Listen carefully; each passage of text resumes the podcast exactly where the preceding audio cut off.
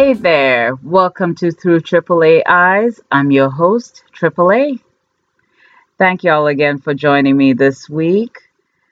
Um, I am well, just been really busy working long hours. And I was thinking, you know how Wednesday is like hump day? Well, I think July should be like hump month and we all should get a break. You know, in Europe, I like how August is their vacation month. I need something like that. Ghana needs to issue something like that. Um, not that I would take a vacation right then, but, you know, it's it's wishful thinking.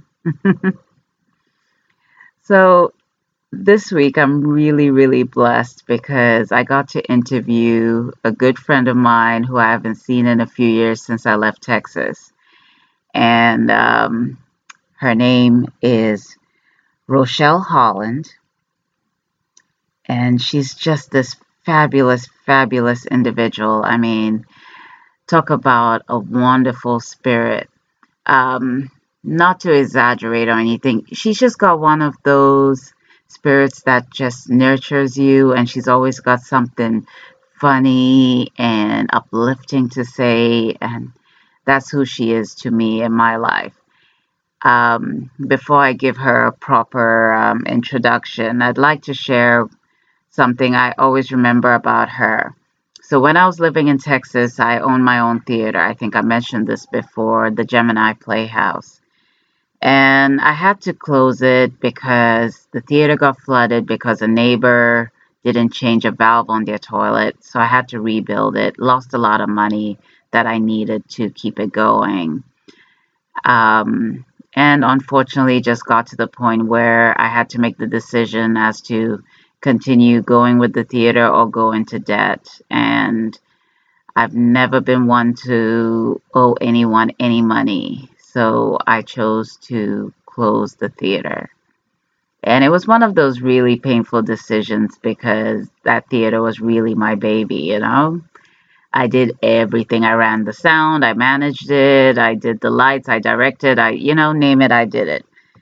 And I got to meet some really cool people there. Um, Casey Kelly, uh, who I interviewed a few weeks ago, that's where I met her.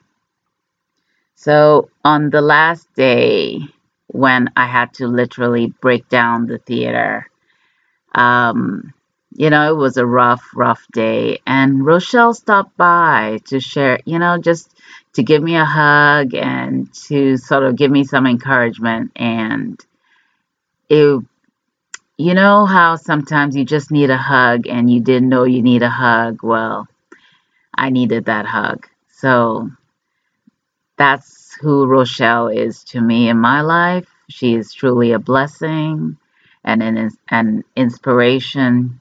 So now let me give her her proper, proper, um, what do you call, introduction.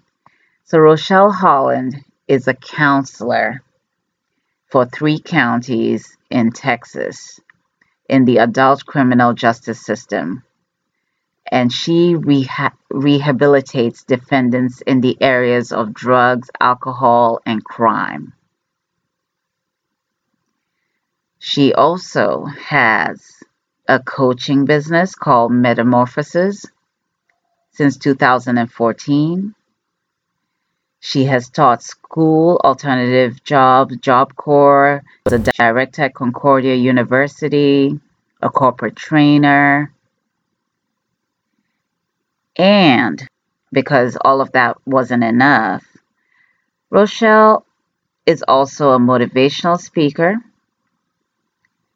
She has a master's degree in social work from U T Austin and a B S in communications.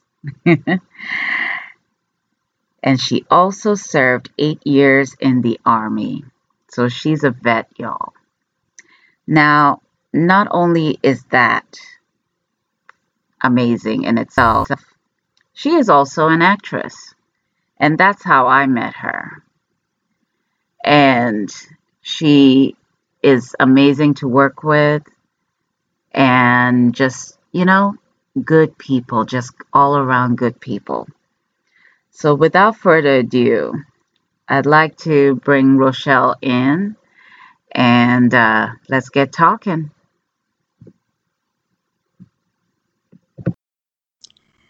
All right, everyone. I am here with Miss Rochelle Holland. Thank you very much for joining me today.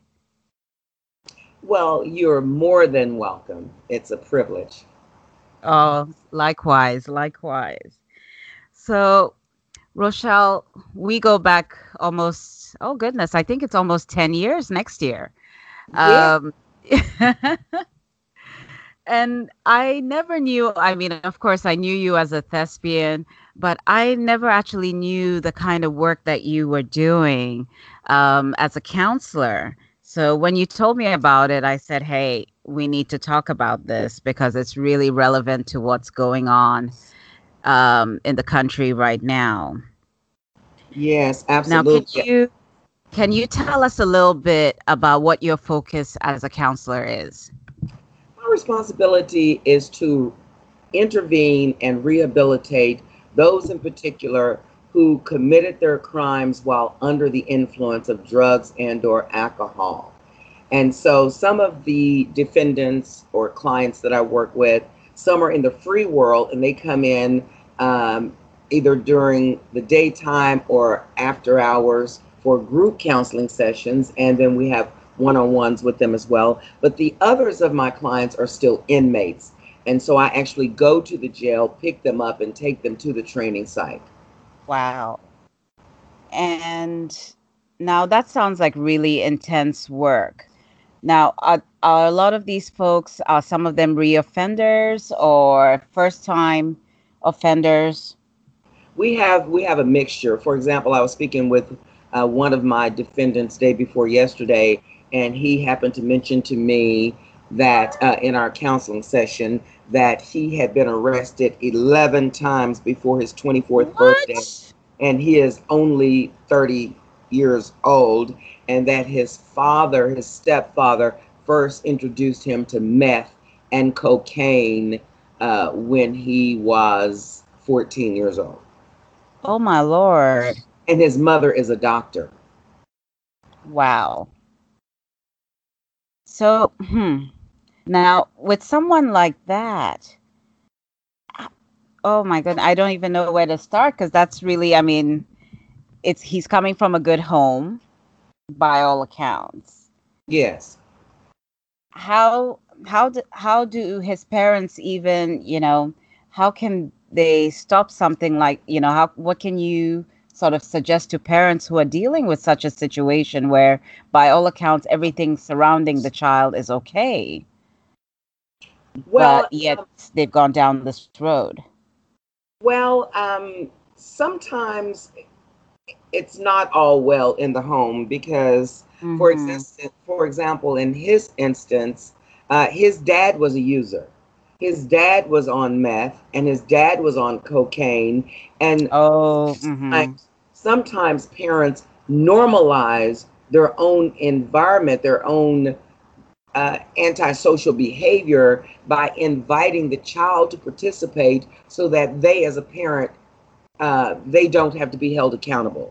They don't have to uh, alter their behavior in any way. They don't have a sense of guilt because now they've uh, gotten on the same level as the child. They're now mm-hmm. becoming buddies and friends with the child. And so that erases any parental responsible behavior that they're expected to exhibit or display. Mm-hmm. Now, in your counseling sessions, do you have to bring all of these factors in, or do you just focus on, on the defendant? Well, it, it somewhat depends, uh, depending on their treatment plan and um, depending on if we're doing discharge. Um, many times they've had multiple levels of treatment and treatment interventions before they get to me because, once again, they're already on probation uh, or they're already detained or they're on work release.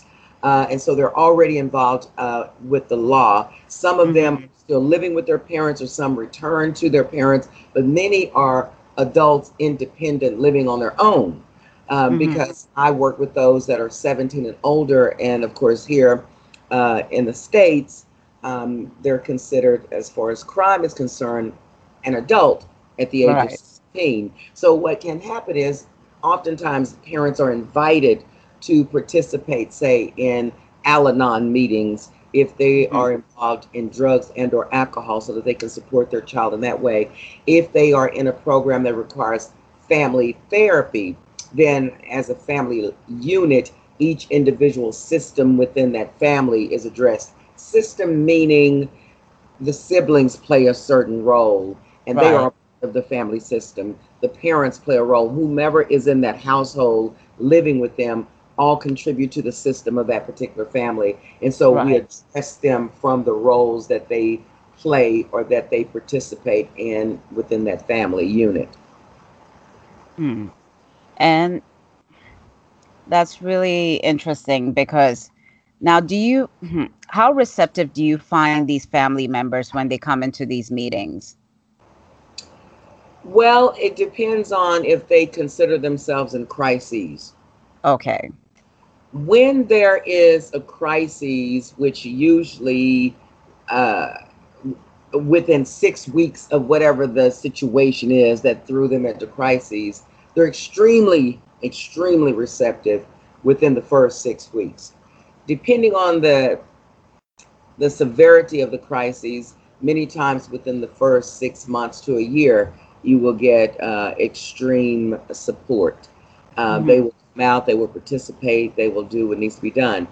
If they have been worn down by their family member, if we're catching them on the back end of where they've thrown their hands up and they've tried everything that they can try, then the family members are oftentimes not as supportive.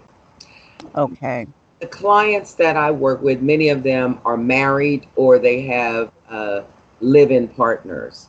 Those live-in partners remain oftentimes supportive in that they will come and visit them, put money on their books. Mm-hmm. Um, uh, they don't usually divorce them. They'll continue to try to hold down the family, hold down the household, but the, many times they're the primary bread earners. Right. Because exactly. I, yes, and so those families go into crises all the more because that bread uh, winner is not there. A lot of my clients own businesses. Wow. Those detained uh, and or on probation, um, or they earn a substantial amount of money, such as anywhere from seventy-five thousand dollars to one hundred thousand dollars a year. Then we have those that uh, are living with their parents. They have zero income, or they have a part-time job, or they're working twelve dollars an hour, eight dollars an hour. And so mm-hmm. it's just, it's so interesting. They, they share a similar um, problem in terms of drugs and or alcohol and or crime, but the span is vast in terms of socioeconomics, uh, education, uh, autonomy, uh, relationship with family. Uh, it, it's it's just very interesting. It levels out. Right. When you look at the crime and you look at the drugs and or alcohol, that's where the commonality is. Now, Rochelle, do you Do you, um, in the you know in the news, we keep hearing the war on drugs. Do you see an actual war going on? Do you see an increase during the time that you've been counseling? Do you see an increase in people, um, you know, ta- you know, taking drugs, or oh, absolutely, mm-hmm. and at even younger ages? That's okay. The frightening part. At a younger age, and again, it has nothing to do with low income or or or gender or ethnicity or race or level mm. of education or profession. It is prevalent across the board. Uh, I've spent many, many years working with juveniles, mm-hmm. um, alternative schools and public schools, uh, you know, in Job Corps, um, colleges, et cetera. I have spent years in this profession, and I tell you, I see children as young as ten years old already. What? Yes, already using drugs. Some that I've worked with and I've known started shooting heroin in seventh grade. Are you kidding me? Mm-mm. It's serious out here. And uh, then, of course, you know, there are the stickers that are laced with L S D. Um, right. You know, and so they have all these different forms of marijuana now. And then these these jewel instruments invite them into smoking, you know, the addictions with even cigarettes, which is illegal for juveniles, mm-hmm. you know, mm-hmm. ways that they're enticed in uh, to embrace smoke smoking devices, which advances them onto other levels. Other it's things. Always known that marijuana is a gateway, but, you know, there are these uh, designer drugs now. Right. Uh, that's so enticing to, to the youngsters. Uh, and so it's, it's become the norm uh, where it's like they there are so many pressures uh, on people today with, with the advancement in technology, with the mm-hmm. demands of education, um, you know, with the social media. Um, I had a client just last week after seeing her probation officer. Uh, and the probation officer told her that day, that same day I saw her, that she had tested positive for meth again. And what? She insisted that she had been off of meth for almost a year, that she hadn't touched it since last October of two thousand eighteen. Then mm-hmm. she came to my support group that night. She is always pretty quiet, but she was very non-responsive, committed suicide the next day, hung oh, her. No. hung herself at a school on the school bleachers about two blocks from her house, and the janitors found her body hanging there. And so these drugs are just, you know, so many pregnant women are on drugs. Um, okay. It's it's so common. So now the babies are born addicted. Addicted as well. It, it, it's it's a mess out here. What can we do? I mean, realistically, what can we do? Well, first of all, we've got to figure out how to prevent these drugs from coming in mm-hmm. in such an abundance. And we've got to uh, protect our our boundaries, our our waters, uh, you know, our borders. Uh, you, I'm not saying that we need to be insensitive uh, at these borders and inhumane right. by any means. But we right. definitely got to do a much better job of hiring, I think, more uh, border patrol, uh, more dogs to sniff out, including at the airports. Uh, mm-hmm. We've also, not just from the criminal justice side, but we've got to work more in the schools at a younger age with these children to help them to address the issues that they're running from. Mm-hmm. So that they can learn to manage and to cope. We've got to have parents more involved with the social media piece uh, with their right. children, because kids are being bullied on social media. It's so easy for us to say, well, then just don't go online. You don't have to read it. You no, but it's it's part of everyday life now. Exactly, exactly. And so they're already addicted to social media. So that's one form of addiction right there. And so there is a thing about addictive behavior. It's not just an addiction to a drug or to drugs and or alcohol. There is addictive thinking. There's addictive behavior. Addictions are transferable. So we start out re- rewiring our brain for an addiction, whether it starts through social media, and then it becomes embedded and ingrained with the wiring of the brain. And then it can be food, it can be porn, uh, it can be sex, it can right. be, it can be rage, it can be workaholism uh, or workaholics, or, I mean, it, it can be so many different forms of addiction to just grab that drug and that alcohol uh, just to make it through the day or to make it through the night or to problem solve. And the artists who think that they become more creative because yes. they're, you know, it, it's it's so many reasons. If there are a million and one people, there are a million and one times ten different reasons as to why people use. You know, uh, medical needs. You know, people become addic- right. addicted to prescription drugs. There are so many more medical issues out here. People becoming ill from the foods that we're eating. Mm-hmm. So, uh, you know, the chemicals that are going into the foods. Uh, you know. Too much of any good thing can be a bad thing for us. Absolutely. And so they're reaching for pills and and and drugs, or uh, you know, you know, other legal drugs that become overdone. too many doctors just writing prescriptions, uh, many times not even seeing these clients, not not even they're, make, they're they're making money off of it as well. Exactly.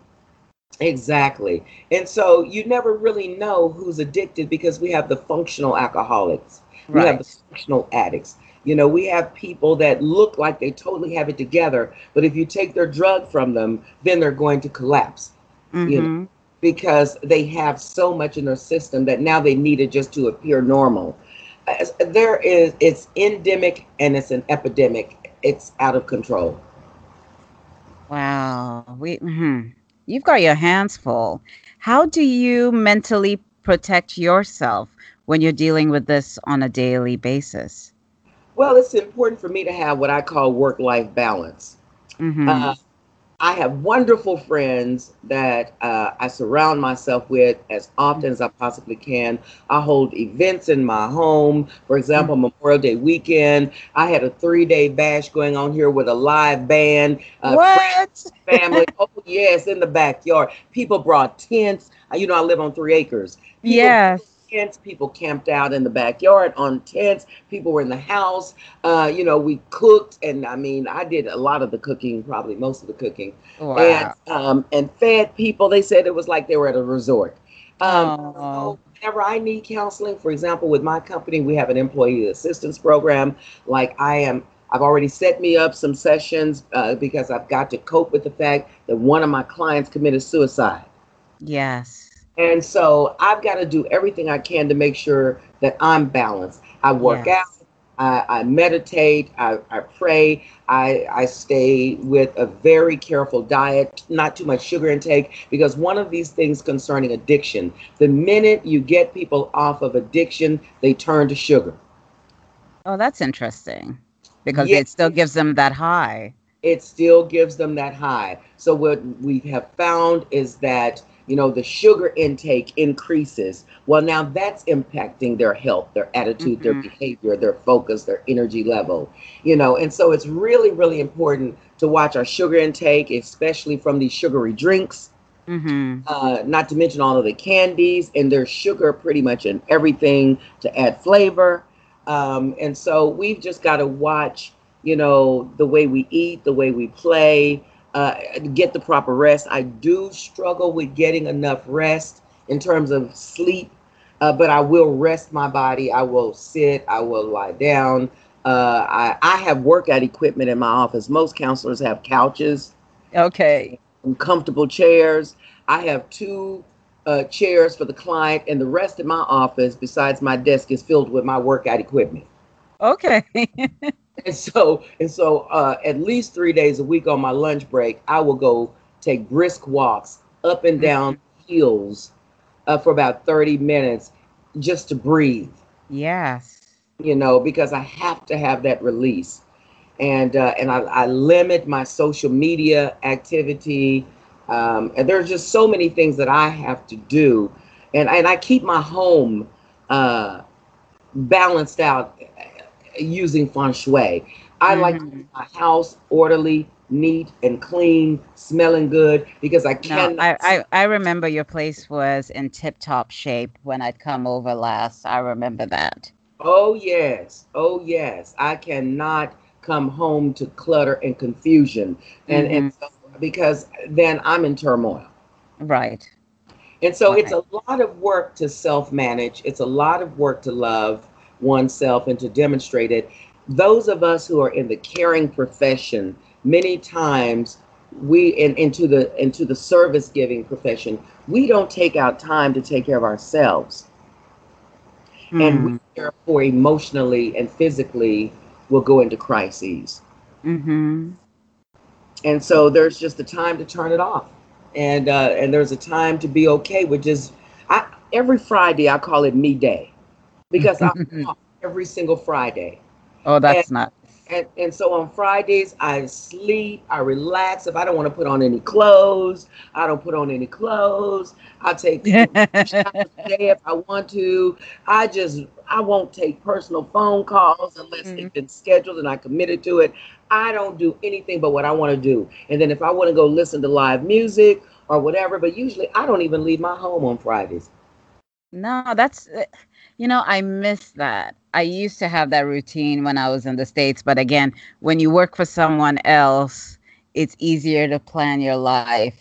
And, you know, being an entrepreneur now, every time I try to plan a little time for myself, it's like I've sent out a news report and everybody decides, well, I'm going to bother her right now. Mm-hmm, mm-hmm. You know, you might just have to do like I do. You just might have to put it on your planner I'm and treat you. yourself like you are a customer or a client. Yes, I need to. And oh and then God. not feel guilty and be okay with that, because we teach the world how to treat us.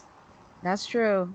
If if every time someone responds, like, for example, um, one of my friends, uh, I had already sent out uh, a messenger this morning to him stating, okay, I'm going to be tied up. I'm going to have an interview. Uh, mm-hmm. you know, prep, there are, you know, preliminary things I need to do to prepare for this. And I will not be available to have a conversation with you until about ten a.m. He mm-hmm. could to call, to text, everything. I totally ignored him. Mm-hmm. I totally ignored him. And then a few minutes ago, when we had to take a, a brief intermission, yeah. I sent him a quick statement and said, I've already sent you my itinerary. Refer to that, please. And I was done. So, oh. I mean, it's just that simple. You know, we just have to draw the line. Well, it's, you know, it's hard here. Our, you know, over here, people wake up really early, and I'm talking about like four a.m. early. Mm-hmm. And then because they are up, they decide they can call you because they are up. Yes. Well, I'm one of those that get up at four and five a.m. as well. And well, I you have, don't call anyone, do you? No, I don't call anyone, but I might go on Messenger and send a few things out like Messenger, I did with right. Happy fourth of July. Right, right. So, I mean, I probably sent that out to about twenty-five people, yeah. um, you know, so I can go ahead and get my greetings out of the way and then get on with my day. And I've already reached out to let people know I'm thinking of you, but I'm not going to ring their phone. Yeah. I'm, you know, I'm not going to do that at all. Uh, and so really, it's it, it it's taken me years, years to prioritize myself and to prioritize my life, because I've been so into taking care of people. I remember when I was a child, elementary school, I was always bringing someone home to take care of them from school, whether it was to give them my clothes or my toys or to have my mother to feed them. And I remember my mother saying, girl, you're just the Pied Piper of riffraff. And then one last time I brought someone home. She goes, fool, here I am trying to figure out how to feed you, and you're bringing in two or three people. Right? And I'm like, so I, I've always been a giver, to the extent that one time I lost, over several years, I lost focus of myself. And this was even before you and I met, Anita, where mm-hmm. I literally gained so much weight and had gotten up to two hundred forty pounds. When wow. you met me, I was probably a size three or four. Yes, exactly. You had lost. You, yeah. I, I remember seeing your picture, your before picture, and I couldn't believe it was you. Yes, because I lost focus, was not taking care of myself. I mean, I'm now about a size eight or a ten. And so I feel like, you know, I've, I've ballooned up again because I started losing sight. And that's why I had to get back on a very tight regimen, because if we don't take care of ourselves, who's going to do it? Definitely. And I cannot be a quality care provider if I'm out of control. Mm-hmm. You know, hmm. because They're they're feeding off of me, and I've got to have something robust to serve. Absolutely. Well, I, I'm I'm listening to you right now, and you are serving me, because I needed to hear some of that. I really did, because I, I I'm feeling that, you know, s- since I'm still settling in here in Ghana, I'm feeling some of that, um, you know, that I'm unraveling. Yes, because if you're not taking care of yourself, Anita, what will happen is eventually you may start feeling agitated or mm-hmm. uh, or anxious uh, or less patient, uh, yes. uh, and, and just find yourself feeling like you're on a treadmill where there's never enough time to get anything done. Yes. And you're just running and running. And even when you try to lay down to get your rest, your brain won't cut off, you know, mm-hmm. because overload, and you're still problem solving and processing, so you never really find rest or peace. Eventually any machine that runs twenty-four seven without being uh, turned off or receiving maintenance will collapse or break down. That's very, very true. Well, I'm I'm going to take your words to heart, and I need to start taking care of me better, because I'm not ready to break down before I'm forty. Exactly. Exactly. Because, you know, I mean, I, I you know, I, I all I can say is, is God's grace that's been with me is God's grace, because mm-hmm. honestly, you know, people are still asking me, you know, and I, I some of it is flattery, of course, you know, some yeah. people still asking me, you know, they're asking me, are you about thirty-five or thirty-eight? Yes, because you, girl, you look amazing. Oh, my girl, goodness. Girl, girl, please. I'm almost sixty-five years old. But you look amazing. I still remember that red number you wore to the theater. Oh, oh yes, girl. I'm actually looking at it now, hanging on the, looking oh, at, hanging on the wall. A, girl, that's a showstopper. That's a showstopper. And all right I can there. do now is break into song and say, memories. Oh, yeah. Because all that is now is a memory. But Absolutely. you well, know, I'm trying to hold it together. But, um, you know, but I, you know, I think I'm probably about at least two sizes larger than that. I think that dress was a three. Oh, and wow. uh, so, like I say, I'm I'm I'm rocking eights and tens now, um, and I can still wear some of my old sixes, but they have to stretch. They have to stretch a bit. Some have to be pulled and tugged at, maybe with the jaws tight. Oh, but, but I'll still try to slide in. You are killing me. with with a few jumps in the air and a few rolls on the bed. Oh my Lord. Oh my Lord. Rochelle. Oh, it's been too long. Well, okay. I'm gonna close us out, but I wanna know, are you performing at the moment? Do you have any shows coming up?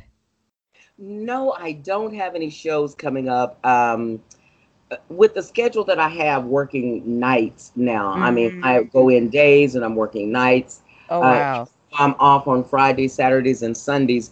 Getting to the rehearsal would be tough. Yeah. I mean, I'm getting off like at eight thirty at night. And so until that schedule changes, or until I can do something minor, like, mm-hmm. uh, I, you know, I don't know if you know the gentleman named Kito. He's from Hawaii. And he has an amazing dance troupe, dance company. I can get in on a few of his shows. He's stopped okay. by Memorial Day weekend, and nice. I love dancing. And so uh, my schedule permits me to participate in his activities, because it doesn't take a, a whole lot of rehearsals, and he's so flexible. Mm-hmm. Um, so I do plan to get that. But I am looking at getting uh, back into some more acting classes for television and film. Nice. Uh, and going to more auditions for television and film, because I can go on location on my off days, um, or just go into a studio, uh, or go into radio voiceovers again. Definitely, definitely. Because, I mean, everything else is what I do. Uh, performance and theater is, is who I am. Mm-hmm. You know, there's a difference in, I mean, I'm passionate about serving others and rehabilitating and working with offenders. I love that work. Uh, I love addressing the life skills areas of their lives and all of the different categories that we teach in, because we don't just focus on drug and alcohol. We take the holistic approach and we focus on everything. But I'm truly looking at writing a one-woman show. Ooh, so that- let me help you when you're ready. I, let me I help receive, you. I receive all help. As a matter of fact, one of the ways I want to go about addressing this, uh, because I, I want to, I have a book in my belly. I want yes. to to as many people as believe that they know me and I know them, whether they like me, love me, uh, revere me, or, or despise me. I want to give everybody an opportunity to write at least one chapter. Ooh. About their perspectives or perceptions or impressions or experiences with and of me. Hmm. With well, all you, you, hmm. I already know the name of my chapter. What is the name of yours? It's going to be called The Chicken Wang. You know it.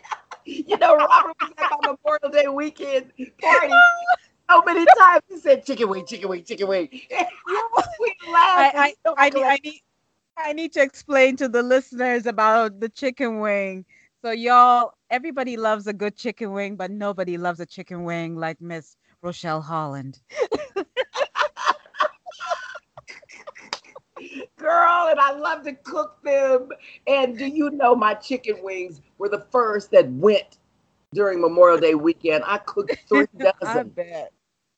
And what? Girl, the meat was falling off the bone. Girl, people were sucking those bones. And Robert mm-hmm. said, said, and I said, chicken wing, chicken wing. And I'm steady collapsing. You know, I have to get deacon knees when I think about chicken wings. You're the chicken wing.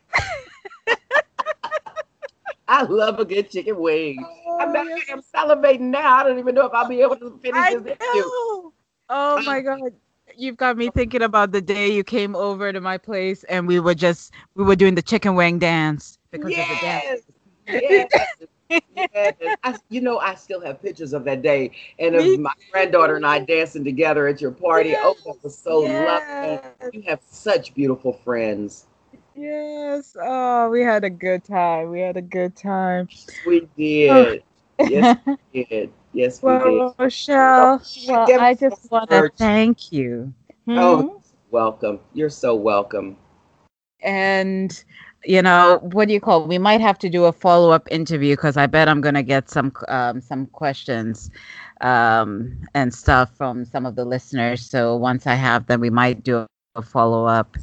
Uh, to just dig a little deeper into the work you're doing and also to talk a bit more about your motivational speaking as well. And if you have any um, if you have any engagements coming up, please let us know. Oh, as a matter of fact, I do. Uh, okay. In March, I have an engagement coming up whereby mm-hmm. it's a statewide event for women in leadership in law enforcement. And they've asked me to present two ninety-minute workshops. Fantastic. Fantastic. Mm-hmm. That'll be held in San Marcos, Texas.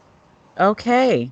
So y'all please follow Miss Ro- Miss Rochelle. And I'm and also going to let you guys know. My company's name is Metamorphosis Life Coaching Center. And, um, and I can do life coaching online as well over Skype. And I can do life coaching over the telephone. And, of okay. course, face-to-face. And so that's Metamorphosis Life Coaching Center. And uh, so we can um, talk a little bit more if people are interested. If they call mm-hmm. in, they inquire, then you and I talk about how I can put my information out there. Yes, uh, I will. I'll I'll post um, Rochelle's uh, details online so that you guys can reach her directly. And please do reach out because she's a wealth of information. So Rochelle. Thank you for joining me and um, looking forward to our next chat. Absolutely, Anita. And I am so proud of you. Just continue to lead by example and lead while you bleed. Because thank you. Entrepreneur can draw blood. No. It's so rewarding. It's so rewarding. And I'm so proud of you. You know, you're one of my main role models, and I so look up to you. I've always admired you. When you were here in, in Texas and you opened the theater, I loved your theater. It was such a pleasant place to work, and you were doing such a beautiful job with it, and you just brought something into Austin, Texas that was lacking, and, and we feel the void not having you here. Your your presence is so missed, and, and I love and admire you dearly, and thank you so very much. Thank you.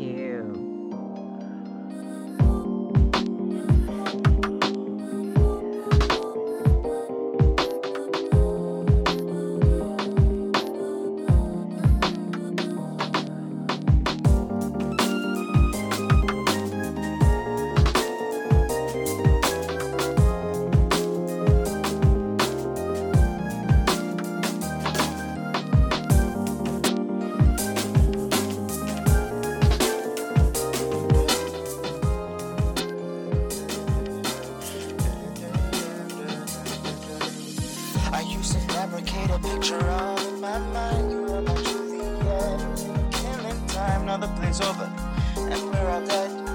I wake up sober, you're on my head.